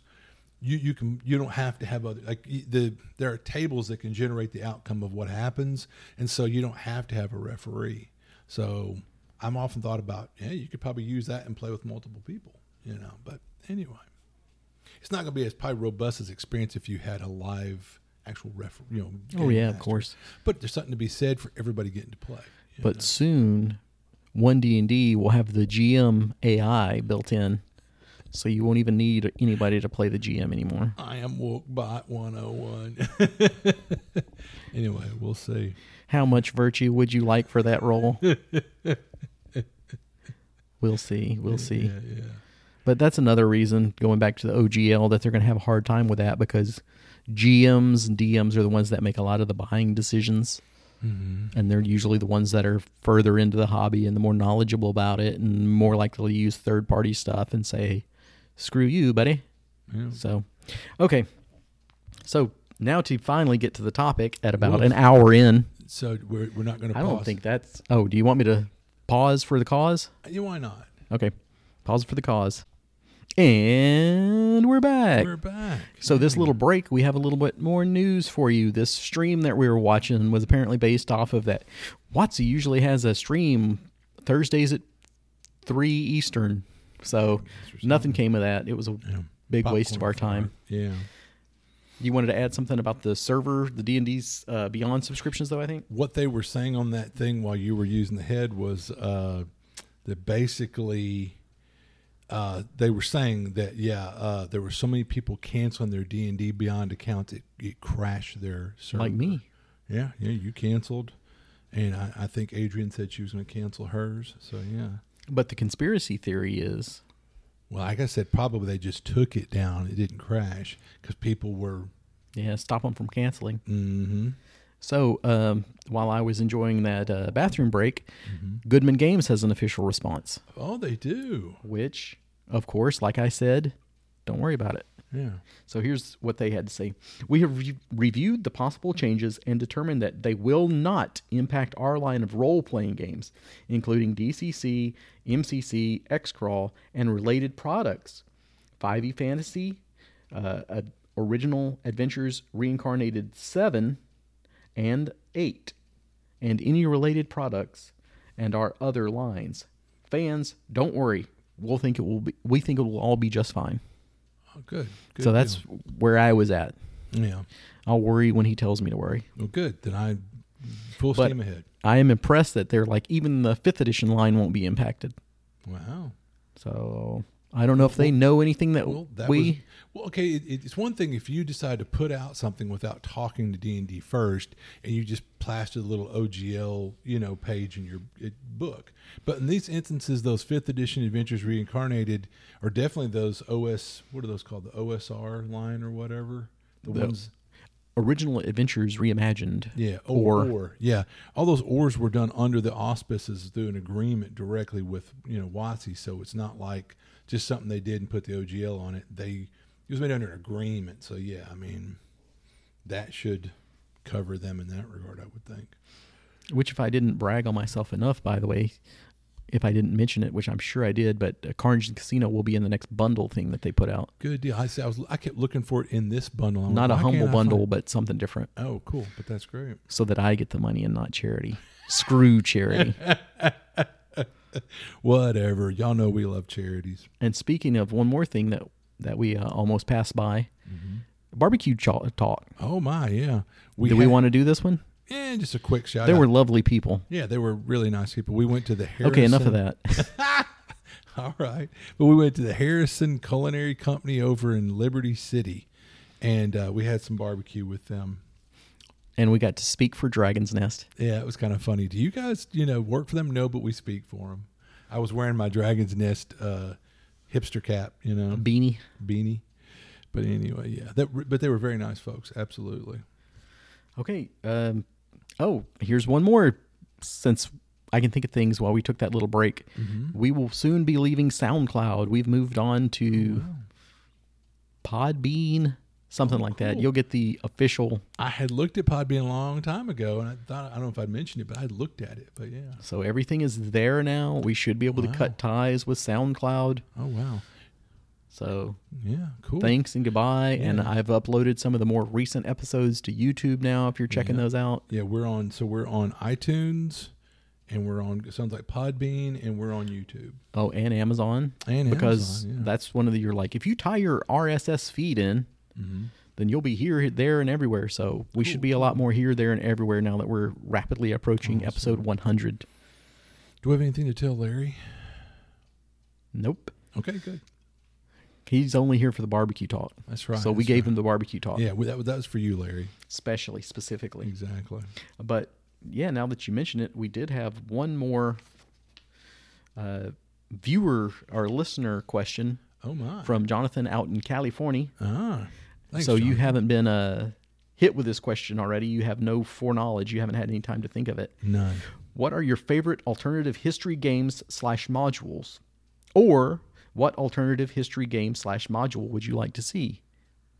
And while you think about it, I will take the best answer and say Weird Frontiers Oh yeah. because that is an alternate Old West. Yeah, yeah. And I think in the historical thing, yeah, that is one of the things. I mean, we're doing medieval knights all the time. Mm-hmm. So to get away from that, then I would say maybe the next thing would be Wild West. yeah. So Weird Frontiers, oh, it's back in stock Yeah. as we speak, but not for long. And Yeah. this is the last chance you get at the one volume. yeah. Next time it'll be two two. book, two large books, but not quite as large. Well, that's cool. Talking about, uh, I know that I've you know in recent time become quite fond of Savage Worlds as a system, and they have their Weird War Two, where on top of Nazis you might find like fight vampires or werewolves or zombie Nazis or whatever. That intrigues me. I haven't played it yet, but that intrigues me, and I've thought about possibly purchasing the, the books for that to check that out. I think it just kind of neat, like you know, your your Nazis are streaming towards your gun nest and you're mowing them down, and you know about that time one of them all of a sudden doubles over and then jumps back up and he's a werewolf, and you're like, gosh, yet. I mean, that would be kind of interesting. It sounds kind of Hellboy esque. yeah, yeah, yeah, and I love Hellboy, so all right, Okay, now that we have broken the one hour mark and had taken Woof. a break, yeah, we can uh, charge back into it with what the actual topic is today. I let them have it, Eddie. which I don't know what the exact name of this, but WotC f- or D and D fucks up all the time. Yeah, They have a history of fucking up. They have a mm-hmm. history of outraging their fans Yeah, yeah. and and just missteps, being out for the for the money. Oh yeah, yeah. So, what have you got? And maybe mine's earlier or not, but and, and I think some of my stuff might veer off from from what you're saying, but yeah, it's like I know that one of the older things you can go back to, talking about as a company just doing something really dumb, the Palace of the Silver Princess. well, before that, I would say Yeah. Gary screwing over Arneson. Oh, absolutely. Yeah. Absolutely. No, I mean we've talked about that before, but yeah, I mean, you know, and it's why I feel bad for what happened to to Gary and, and his ouster, but at the same time, when you look at all the bi- biographies I've read, yeah, I feel like it was a little karmic maybe because Arneson got a really raw deal. I feel like. Yeah, and this is not the slam Gary Gygax thing. So much admiration for him creating this and and bring what he did for the hobby. I mean, I, I, seriously, I And I think that was one of those things as he got older and wiser. Mm-hmm. He even realized, you know, hey, I did some screwed up stuff back then. yeah. But he So- went Hollywood, and he was out, you know, in California doing. All right, wait for it. Oh, sorry. Wait for it. Yeah. Okay, so you, you've got the very foundations of D and D when you have uh, Megarry and Arneson and all those guys, and there was a lot of. I'm trying to think what the other guy besides Megarry. I want to say Carr, but that's probably not it. Maybe. But where they were doing their board games Mm-hmm. and not getting paid by TSR Yeah. because TSR, being Gary Gygax at the time, was screwing with their royalties and the way they were going to get paid. Yeah. And uh, in 1979, Advanced D&D was primarily to eliminate Arneson's royalties. Mm-hmm. Uh, the anecdote that per- perhaps reveals the greatest height of warfare between Arneson and TSR is at Origins 4 in 1978. D&D received a few awards, which TSR dutifully claimed, but when the award for all-time best role-playing game was announced, Arneson raced to the podium and grabbed the plaque. No one made a fuss about it. People cheered because already by 1978, they'd had enough of TSR and Gary Gygax's fuckery. Mm-hmm. Yeah. Yeah. And so even then, back then, greed was, it, and that's a It shame. was built off of greed. Yeah. Yeah. Uh, let's see. His argument was that individuals should be recognized, not publishing companies. An argument that today is still felt strongly by many designers as publishers continue to remain in the driver's seat for the entire role playing field, other than small press categories such as indies and OSR publishers. Mm-hmm. But the publisher is the one that has all the power, but the mm-hmm. writer is the one making this big creative thing, and they kind of get screwed over. Yeah, you you're the creative. You're the one that created this. Yeah, well, you never got it to market. No one ever known about it if it wasn't for me, the publisher. You know. Historically, uh, TSR, Gary Gygax had a war with GAMA, which was all the small publishers banding together to protect themselves from all the TSR cease and desist letters and uh, your game has a D20 in it. That's us. That's ours. That's everything, you know, ever with that is ours. Yeah. Uh, and Origins. He was at war with Origins. Yeah. Okay. Um, Yeah. Yeah. Did you want to hit yours? Maybe that's where Yeah. it falls into the Well, timeline here. Yeah, but it's like the Palace of the Silver Princess. It was recalled on the same day it was released. Jean Wells wrote the original Sexy. orange version. Yeah, Tom Moldvay rewrote it, the green cover. Characters of at the time employees were done by Erol Otus, and some and, and not flattering. And other art was described as overtly sexual. But it's like no one. She like there's very little oversight on this, and it got all the way to being published. And then the day it came out, it's like holy crap! What did you do? You know. See, you you're doing a misstep, Yeah. whereas I'm doing blatantly like this company was founded on. Yeah, and and Greed. I, yeah, which I, I do segue into that, but I just figured overall, just that was one. No, that's things. interesting. Yeah, I mean, it's, It's still an interesting, interesting misstep topic. on their part. As a- I mean, as a company that this module went all the way through editing and and, and the artwork, and then to, be, to hit the street and to literally be recalled the same day, and piles of them were burnt in a landfill or whatever. But anyway, it just shows you that TSR and these gaming companies, well, them as a company, they've made a number of blunders and errors. Carry on. Yeah, and it's again when this was all wargaming rules Mm-hmm. and there was no money in it, and it was for the love of the hobby and for the love of the game. Then these things could be trusted, and it all it came out of that. Everybody Mm-hmm. Yeah, was yeah. sharing ideas like, "Hey, I took your rule set and turned it into this. Yeah. Oh, well, I turned that rule set into that. Yeah. So- Gygax loved gaming and he loved games. Unfortunately, when he started making money at it, he got kind of greedy. Like I said, he went to California and was doing coke off hookers' butts and all that stuff or whatever. I was going to mention next was TSR's ousting of Gygax. Oh, Unless before then, a little bit more. You've got that they thought the money train would never end. Yeah. That they just thought that the uh, big first edition that was going to roll on forever, and they would Mm-hmm. never ever again need any money. That Mhm. you know, sunny days are here. It's never going to rain again, Yeah. and that's where they kind of screwed up on that Yeah. because that led to massive overprinting. Mm-hmm. Everything it was like, oh, every one of these will be a million seller, Mm-hmm. and then they ended up with so much of that stuff Yeah. in the warehouse. Yeah. So yeah, like I said, TSR's ousting of Gygax, albeit not the worst idea because he was mismanaging some things and he went out to Hollywood and all this stuff. He wasn't a businessman. yeah, entrusting it to the Dills, which is that Lorraine. Now, why did they have to be brought in? Because the money train ended and they were mm-hmm. overprinting all this stuff. Yep. So they needed money to just get the basic books back out Mhm, they need and so- get money in. So, yeah, Here came go back to you. Williams with that Buck Rogers money or whatever, and then once she took over, talking about overprinting stuff, they doubled down. They decided she was adamant they had to do use that IP from her family to do a Buck Rogers uh, role playing game. Nobody in the '80s or '90s wanted to play. They're like, who or what is Buck Rogers? I mean, that's a concept from Beady, beady, beady. yeah the serials and you know cartoons from what was that the 30s or 40s or something. Anyway, Which is funny, though, because it's like now that I'm the head of this company, we're going to heavily invest in this uh, story, this character, this IP that my family owns. Yeah. So mm, let me negotiate both sides. I think we should pay 10 million for this. Yes, I'll accept 10 million. Thank you very much. Yeah, and the thing is, Lorraine Williams had she knew nothing about D and D as a game, the concept, role playing, or any of that. And it's good to have someone in there that knows how to run a business because Gygax knew games, but maybe didn't really know how to run a business. He ran his hand- business like a game. Yeah, and Lorraine, unfortunately, you know, didn't know anything about role playing games. Talking about what so when what he said, there were way too many settings in the '90s. In 1992 alone, there was Greyhawk, Dragonlance, Forgotten Realms, Al-Qadim, Dark Sun, Spelljammer, Ravenloft, Hollow World, and Thunder Rift. What about Birthright? And wasn't there the one where you played as dragons? I just fixed to mention Council of the Wyrms came out Yep, in '94, Ding, ding, and then Birthright in 1995. so within the span of you know a handful of years, you had way too many settings and stuff. And you'd figure, well, that'll expand D and D. No, you're just bisecting. Like there's still going to X number of fans. You're Yeah. just you're bisecting them into. Well, we're Birthriders. Well, we're Alcademers. Yeah, like I was a. Ravenloft guy. Yeah. So I didn't buy anything Forgotten Realms except some of the novels. Mm-hmm. Yeah, yeah.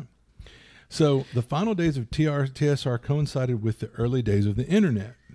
Okay. This was when the company's reputation tanked hard. One nickname the company got at this time was TSR. They sue regularly because at the time TSR was ridiculously t- litigious. Yeah, and uh, maybe not cutting you off on this one, but yeah, at the early days of the internet, when you would see TSR typed out, Uh-huh. it was T dollar sign R, and that wasn't for the cute little dragon to be wrapped around in that. No. That was because of the greedy reputation that TSR had. exactly. So go ahead. So that's what Eddie's saying. If you're really paying attention, this is nothing new. This cycle is played out over and over and over. When I put this up on the Facebook, Mm-hmm. the little picture that I want to use is the one from Buster Scruggs, Uh-huh. where the guy's being hung, Uh-huh. and he's like, first time. Yeah. And it's like, hey, you guys that got into this at fifth edition, Uh-huh. welcome to the party. We got the lube for you. Yeah.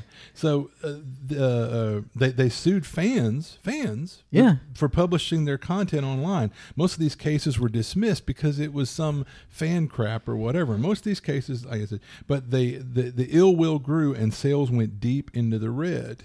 Okay, and then what did that set up for? Here come WotC. They Oh, okay. Ahead, now let me jump in here. jump in, yeah. In all the brilliant, brilliant ideas that TSR had Uh-huh. around this time, and maybe just a smidge earlier, what got popular? Magic the Gathering. Uh-huh. So, what did the brilliant TSR do? they came out with their card game. Spellfire. Spellfire, and they just rehashed old artwork they'd had for years Uh-huh. until it was a really crappy card game. And they spent a fortune on these cards, and they made tons of them. It tanked. Then they did their dice game. and That's the other thing I was gonna say. game Tanked. Because I mm. think they did those about the same time. They were like, boy, if they like cards, they'll love dice. Yeah, instead of waiting to see if one or the other works, and like I said, at this time, remember they had you know let's do Al-Qadim and let's do you know Dark Sun and you know whatever. Collectible dice game. Yeah, collectible dice. because and I love how the first time I even heard of it, I was and I was a D and D guy and I was a little bit of a fanboy, but even I was like a dice game. You know, Did you that. ever see anybody playing Spellfire? No, and I had a few. I bought a deck for me and Gary. I think we tried to play it one time. We were like, "This is lame." It was poopy. Um, I actually bought a couple of decks the other day because they showed up at my friendly local video game shop, Games to Go. uh-huh. And I just got them. I think they were like four goof. bucks a piece or something like that. Yeah. on a total goof. And I was like, at some point we should play this just, Uh-huh. You know, see how it was and go like, ha ha ha ha ha. It was these idiots. really- It was, it was like almost. It seemed like in my memory, it was like playing War, which you can do with a deck of cards. You just got some cool artwork on the cards. It's like But they heavily, heavily invested in Oh, that, and they were gonna. That was their like, were gonna screw over WotC, Yeah. and we'll take Magic the Gathering away from them. and this is where they can kick themselves in the ass. Old uh, Richard Garrett had came to them first. WotC was like the third, fourth, fifth company they went to. They went to Steve Jackson Games. They went to TSR. TSR could have saved the company. There's so many of those though, where it's like if TSR had jumped on this, Yeah. But so so WotC steps in because the, the company's floundering. He's able to buy it. Old David Atkinson, Atchison, whatever his name is, the, the WotC guy. He bought up, you know, TSR, and people were like, "Yay, he's a gamer, and he's going to save the day." And here came the third edition of uh, D and D. well, yeah. And then let me go back one Go to ahead, say sure. Mm-hmm. that second edition, 1st edition, advanced was to cut out Arneson. Yeah. Second edition, advanced was, to cut, out Gygax. So I mean, here there's a record of it already because we're about to hit third edition. Edition of screwing this one over, screwing that one over, money grabs, crash grabs, greed. If you pay attention, greed is, is a common denominator. So you were there in the switch. Well, you were probably there from the switch to one to two. oh yeah, I've been here. but was down the there was there anything? Was there was there like Rah, we're not going to switch to two? That was No, kind of this is before me. the internet where you didn't even kind of know to be outraged about some some of the stuff wasn't common knowledge. But to go from two to three, we'll get there. yeah.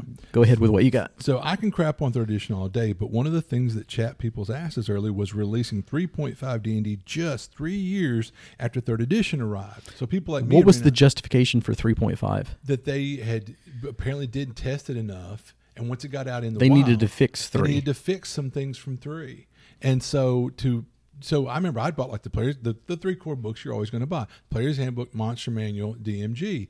To buy them again three and a half years later, initially I was like, kiss my you know what, but then eventually I succumbed and I did buy them. So I mean, for a lot of people, you bought the three core books back to back in the span of three years. That kind of aggravates some people. Okay, you know?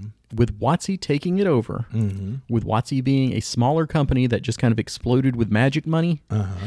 would you say that at least at third edition that WotC was still in it for the love of the game? So initially, I do feel like, yeah, you know, uh, uh, at I can't remember if it's Atkinson, Atchison, whatever. But you know, I'm talking about David. What's his name that owned WotC? I think he really did have a lot of nostalgia for D and D. He played it as a kid. He saw the company's fine. I don't think it was like, you know, he wanted to save this game. He wanted to Because there probably was no thought that this is ever going to bounce back and be a billion seller again. It's probably like this was a fad, but I want to keep it Well, I'm alive. making enough money with Magic. I can take on this passion project with D and D. So, um, so like I and said, at third edition and 3.5, people were a little chapped. WotC did a lot of things for the players. Oh yeah. Well, they brought back Greyhawk because see, TSR moved away from Greyhawk because they were trying to cut out Gary and alienate him and disenfranchise him, and anything that he did or was really uh, tied to him, they wanted to poop on it. So Mm-hmm. we really, a lot of the old diehards like me, when we saw that we're embracing Greyhawk as our core world or whatever, when they first brought it back, I was like, yes, because that's where I started was in Greyhawk. and the creation of Greyhawk and having somebody that would read those adventures and give them quality control. Yeah. So there was some passion from WotC there at the beginning. And they had Living Greyhawk, which at the end of the day, it does promote their game, but really, if- if you, that's why I think when later on when Hasbro was in charge and Fourth Edition came out, and, and after that, they did away with Living Greyhawk because ultimately, the people they had on staff and, and the overseeing of that didn't generate enough cash in their mind to make it worthwhile. But Living Greyhawk was brilliant and it was mm-hmm. awesome. But that was more about for the players, and it still was a good thing for the company. It did promote more people. I won't lie, I would probably never. I really wasn't crazy about 3.5, but Living Greyhawk, which I love and have all these fond memories for, that's what I came into it for that and stayed with it for that reason. But anyway, um, but you see, of course, they got away from it because it's all about money. Um, but here's where it got bad, and I don't know if Hasbro was involved by this point. I don't think they were. But as time marched on and the game did better and better and started making more and more money, still WotC's a business. It had people that that wanted to see money generated, and this might be I don't know if if, if they'd sold it by this point, but later on in, in the latter years, I noticed of like the 3.5 years, there was a new book that came out every month. Yep. Every month. Now you have to ask yourself, with that kind of a timeline, how much time do you have for quality? Right. Okay. Did you do this much homework? Do you know how many splat books there were? I don't know the exact number, but I want to hear this. Yeah. The number of official books, this is not third party books, Uh-huh. 72. Think about that. The the the it came out in 2001 and it went away in 2008 I think was when fourth edition came out in the span of 7 years you put out you know and that's not even probably counting the core three core books. It is. Oh, it is. It's not just, I guess, the splat books, but it's the three core books and the three core books. Yeah. And uh, Yeah. then what did you get? Player's Handbook two and three? There was a Player's Handbook 2 and 3, a DMG 2, there was Monster Manual 1 and 2, there was Book of Vile Darkness, da da da da. And don't get me wrong, kind of like I- I'll say again with 5th edition. Initially, I was impressed with the core game. I don't say I don't hate the game dynamics. And again, Xanathars, that's a quality product cover to cover. I was really impressed with that.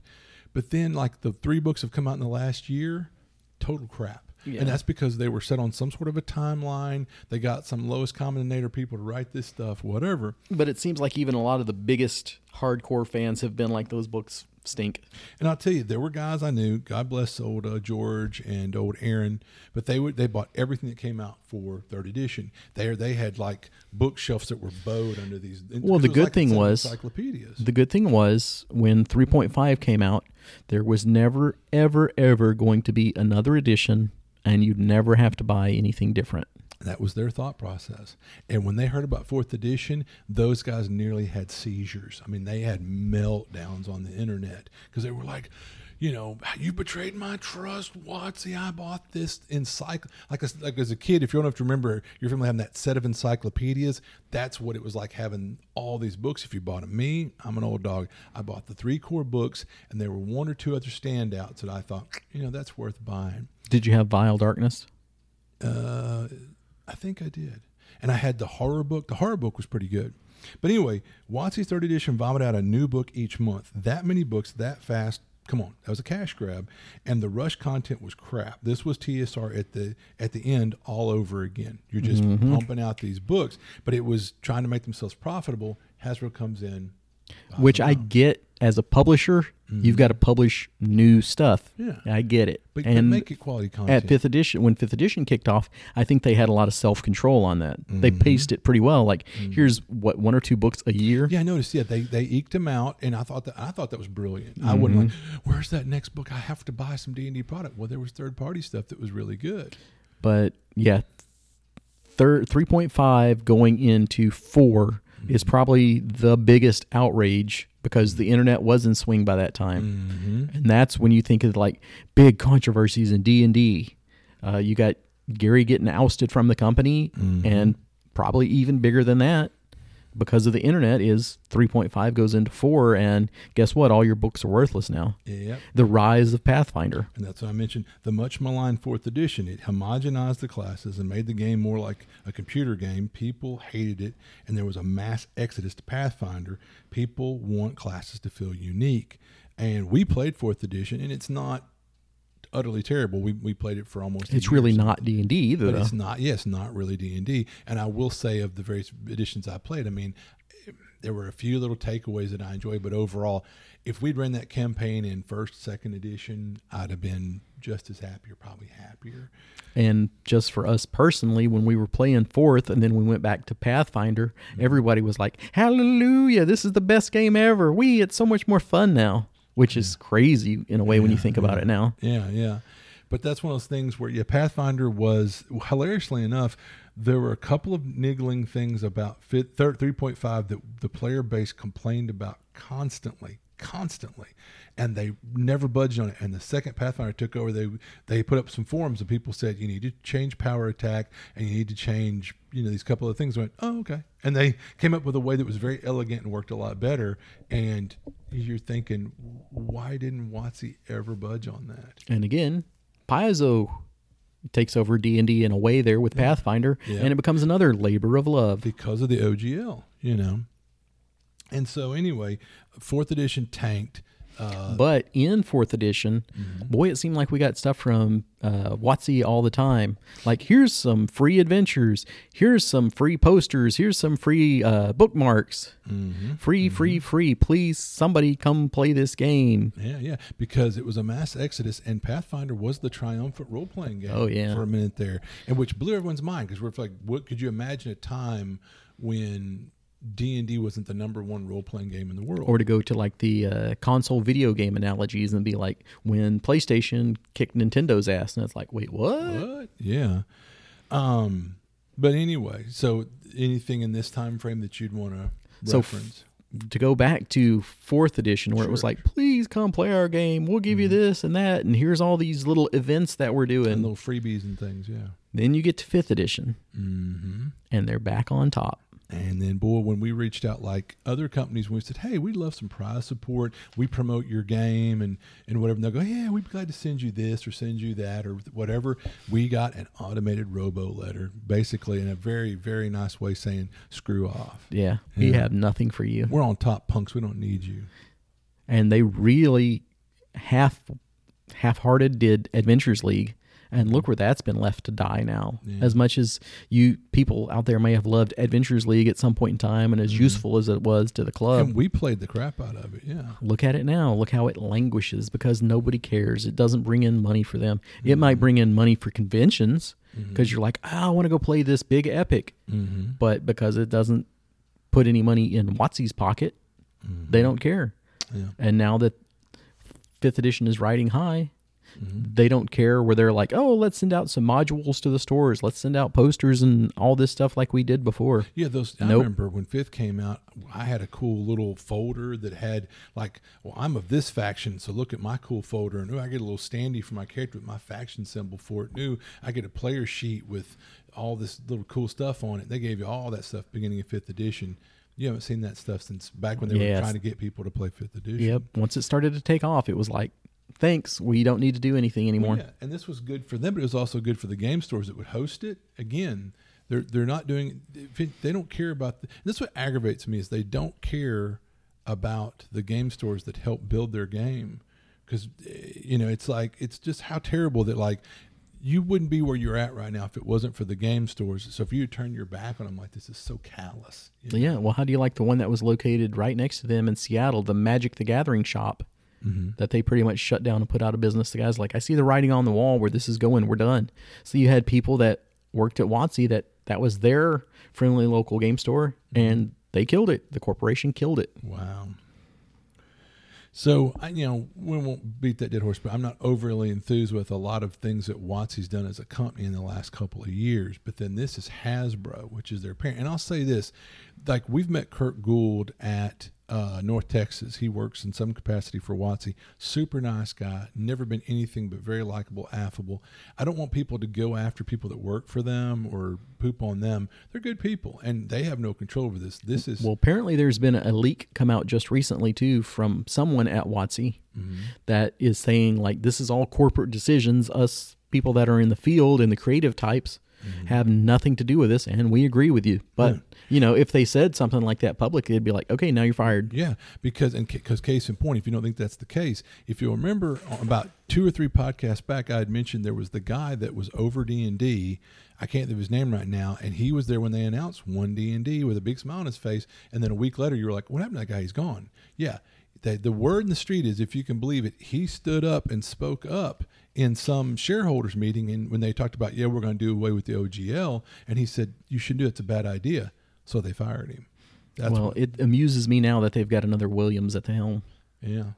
And what's funny is the new woman that, that came from Microsoft, which her forte is microtransactions. She has again, she admits she knows nothing about D and D, but she's in charge of D and D. I'm not mad at her. Yeah, she's there to make money, mm-hmm. and that's what she's going to do. So it, it's not like she chose this. Like you know what I'm going to do? I'm, going to go ruin D and D for you. Yeah, blame the people at Hasbro. Yeah. But let's look at the stuff that's been released in the last year. Spelljammer released last year, crap. A lot of the latest content is bad, like Strixhaven, all that stuff, just crap. It seems rushed. And if history repeats itself, you know, now Hasbro's, you know, this is Hasbro's greed. And then we have, of course, the new OGL, you know. Mm-hmm. Um, but like I said, and you, it's funny, you that was the, the, content of yours, and at the end of mine, I see a pattern. TSR, no. WotC, and now you know Hasbro WotC 5e.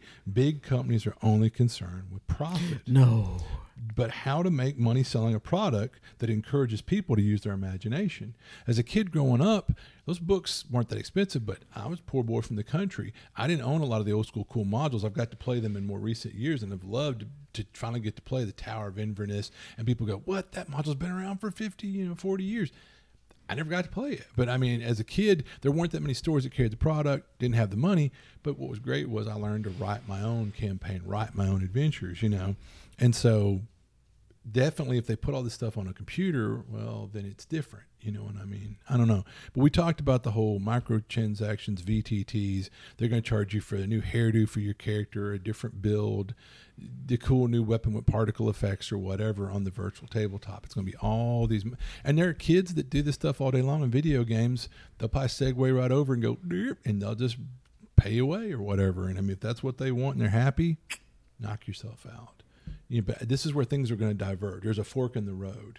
You're going to go virtual and you're going to do microtransactions, or you're going to uh, embrace more traditional, you know, gaming. You know. So anyway, but yeah, this is just one misstep after another. But the common thread through it all is greed. Yeah, you know? and yeah.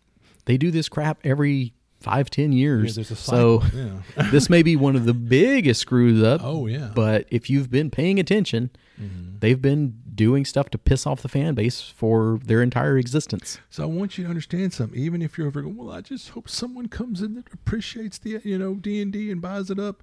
Yeah, and then because it's still they're going to be a company wanting to make a buck, greed's going to rear its ugly head, and if it does start doing well again, we're going to go back another cycle. This best bet is though to everybody run over to Savage Worlds, make it the number one role playing game, so that Shane they'll become a massive corporation. whatever. Shane Hensley is one of the nicest people you, will ever meet. But what I was getting at is, yeah, definitely, I would say support these smaller companies that don't have shareholders or whatever. Like I think Shane Hensley owns a company, and I don't think he's got shareholders or something. So he has he's not beholden to anyone. Or another example, Goodman Games, Goodman Games, which we love, Joe Goodman or whatever. And I don't think there's shareholders there either. So again you know, time to try something different, try something new.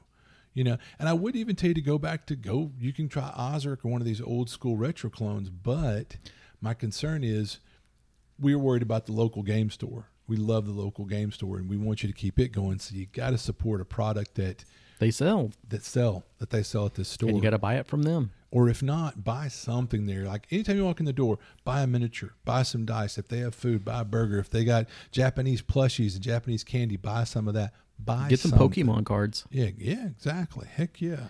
Get a crippling addiction to cardboard like yeah. me. But that's where I would say quit feeding the beast. Don't buy anything that's WotC Hasbro, please. And definitely uh, support your local friendly local game store. You know, and be willing to try something different or new. Yeah, and this is a cycle. It yeah. might be well, okay, I'm not going to buy any sixth edition, but when seven comes around and they're like, we learned our lesson, please forgive us. Okay, okay, I get, I'll get into seventh edition. But then that eighth edition, boy, they just sold out again. Yeah. It's a cycle. For what it's worth, slap me on the hand, but I had was very adamant. I was not foop. No, I would not go to fifth. And brother Gary showed up my door with the book and put it in my hand and was like, "Come on, man." And we You had know. talked about that the other day, and I was like, well, you know, I was pushed into fifth edition. Oh, I know. And he was like, what? I was like, yeah, by you and Matt. Yeah. So And but Gary got you, and you and Gary got me. Because I'll say I was running Castles and Crusades. We were having a ton of fun. It was a great fantastic game. time. It can't be bad because TJ ran out and bought the books. And TJ, God bless him, I'm so sorry. He was so pissed off 'cause he just bought the books, and here we come with fifth edition. But I'm telling you, Gary's been a friend for a long time, and he kind of, if anybody can kind of finagle me, you know. And uh, but no, I was adamant I was not going to fifth edition, and you know, because I had helped play test it. We did D and D next. That they'd given me the the, the beta material to run and I ran it and was like, man, you know, I'm not buying another set of books from these guys. You know, I was like, and you know, thing if we'd stuck with Castles and Crusades, there's newer, nicer books have come out, but it's still essentially the same game. We could still be cru- cruising along with that, you know. But anyway, and it's a game that I love. There are some great guys out of Arkansas, so not far away, good old country boys, you know, Arkansas. And they actually worked with Gygax very closely towards the end of his life. Great bunch of guys. That's a game that I and you could go buy that at a store or whatever. So it's not a dead game. That they, they use the Siege engine, so they're not worried about the OGL. So we'll see how that plays out. But yeah, check out some different games, man. You know, DCC, uh, Castles and Crusades, um, Savage Worlds, whatever. You know, But if this is if this is your first time to go through a D&D controversy, yeah, we've been there. We've Yeah. survived it before. We will roll on. yeah. We were laughing at basically Cody came in during the 5e era, and pretty soon, if they go to a new version of the game, he'll be that old grognard going, Foop, no, I won't go. Fifth edition. Yeah, I was there at. And I've seen and a lot of people that came in at fifth that I'm like, I don't want to say like fair weather fans because that's not exactly it, but more like loyalist diehards, which I think we probably all start off as. Yeah. And it's like, whatever they do, they can't do anything wrong. And I've seen them already say, I'm not going, I'm not moving up to the next one. And I was like, damn, I thought you'd be the first one in line. Yeah, yeah. So we'll see. I mean, I'm tickled because there's there's always going to be some sycophantry, but uh, uh, no, I'm I, I'm trying not to be mean about this, but I I hate what's happening to the third party publishers and what how this is going to impact their, them. They're going to have to let people go, maybe, or companies might fold. I hate that, but I'm not upset about a move away from fifth edition. There are other games that are just as good or better. If people, if, if this is what it takes to get them to freaking finally try it, so be it. You know, or keep playing fifth because again, it's going to be a dead game soon. But I have often said that this RPG bubble has to pop. And I was going. And I thought about that this morning. I was like, this guy's been saying for years, this bubble's got to pop at some point. So How maybe- ironic they pop it themselves. Yeah, well, it's it's not news. Look at 3.5. Well, yeah. Well, They rushed in there yeah. Oh yeah. to, and to, just to outrage people. If you had those 70 books or whatever, Yeah, I mean, they, they cut their own throat, and people were like, "I will not go to fourth edition." And here comes three point five. But if it wasn't for the OGL, there wouldn't have been a Pathfinder. So how much of the bubble does this pop? How much of a decline in RPGs do we see that this whole Mm-hmm. fad is gone? Yeah, and you're about to see a glut of new role playing systems. How interested are you in like uh, Kobold Press is talking about their Black Flag is the code name for their role playing system. I think Paizo's uh, Paizo Paizo whatever has already announced they're going to come out with something that's their own rule. So there's going to suddenly be, you know, who who are you wanting to back? Which one are you most excited about? Would are you willing to try some? Are you no? I'll keep playing fifth. I'd be curious to know. Let us know. Well, it's very interesting how Paizo uh, benefited from the 3.5 misstep. Mm-hmm. So is this where fifth edition is going to hand them back the ball and go like, "Hey, Pathfinder 2, take off," because Yeah. Pathfinder 2 has just been languishing. It's dead on arrival. But yeah, it's because th- okay. Let's say this: there are people that weren't there old schoolers that were first and second edition game players that never left. They saw three point five and went, "Ugh, no, it's way too complicated, way too much math."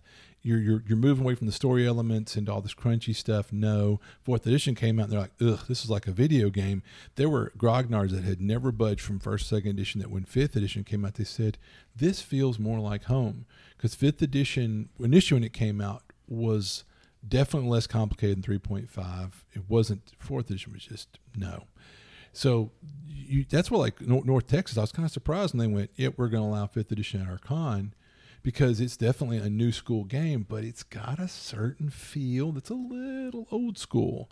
And so that's where uh, Pathfinder 2e, I think they were like, well, we want the people that love crunch. So if you like Pathfinder 1, wait till you see P, uh, Pathfinder 2. It's crunchy AF. And it's like, no, I no way. So hopefully they'll come out with something that's way less crunchy if they want to maybe try to scoop up the disenfranchised D and Ders because I can't see anybody that like I love fifth, but screw WotC going to Pathfinder 2. I mean, I could be wrong, but you know, it's it's a six hundred and some odd page book, just the the core book. Maybe the moment is right for Savage Worlds. Yeah, I would I would love that. Savage Worlds is nice because it's it's not overly it's not really crunchy, but you can layer in the crunch for those who like crunch. It's a nice middle ground.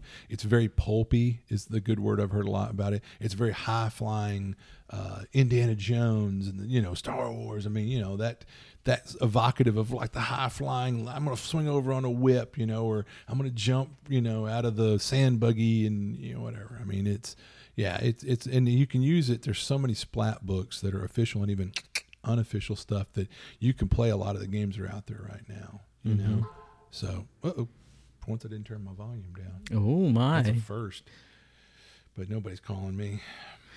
Nobody's calling me. could be WotC. They could be well, listening to this right now. Well, I'm laughing. Normally, it's like one or both of the Garys blow me up. Like, are you podcasting? Well, I was trying. You to. know I am. Yeah but it's too funny. Is it Thursday? You know. Okay, like we said last yeah, night, yeah. is it about time to wrap this thing up because yeah. we're about to hit the two. Well, hour thirty nine is where we're at right now. And then by all means, let's pack this in. But I'd love to hear what y'all think about it. Sound off on Facebook or does Podbean have a little forum where people can comment? It's safer to put it on Facebook. Put it on Facebook. Send us a, a Gmail or whatever. Were you thinking about moving to one D and D? Has this changed your mind about one D and D? What you, is your alternative? Are you even more excited about one D and D? This really got me going. These guys are cutthroat now. Now I know yeah. they mean business. Yeah. All right. But we've been talking about this for a while now. Yeah, we were early adopters to screwing Hasbro. Yeah. WotC bro. You see that clock on the wall? Yeah. It says we're all out of hit points. Ooh, ah.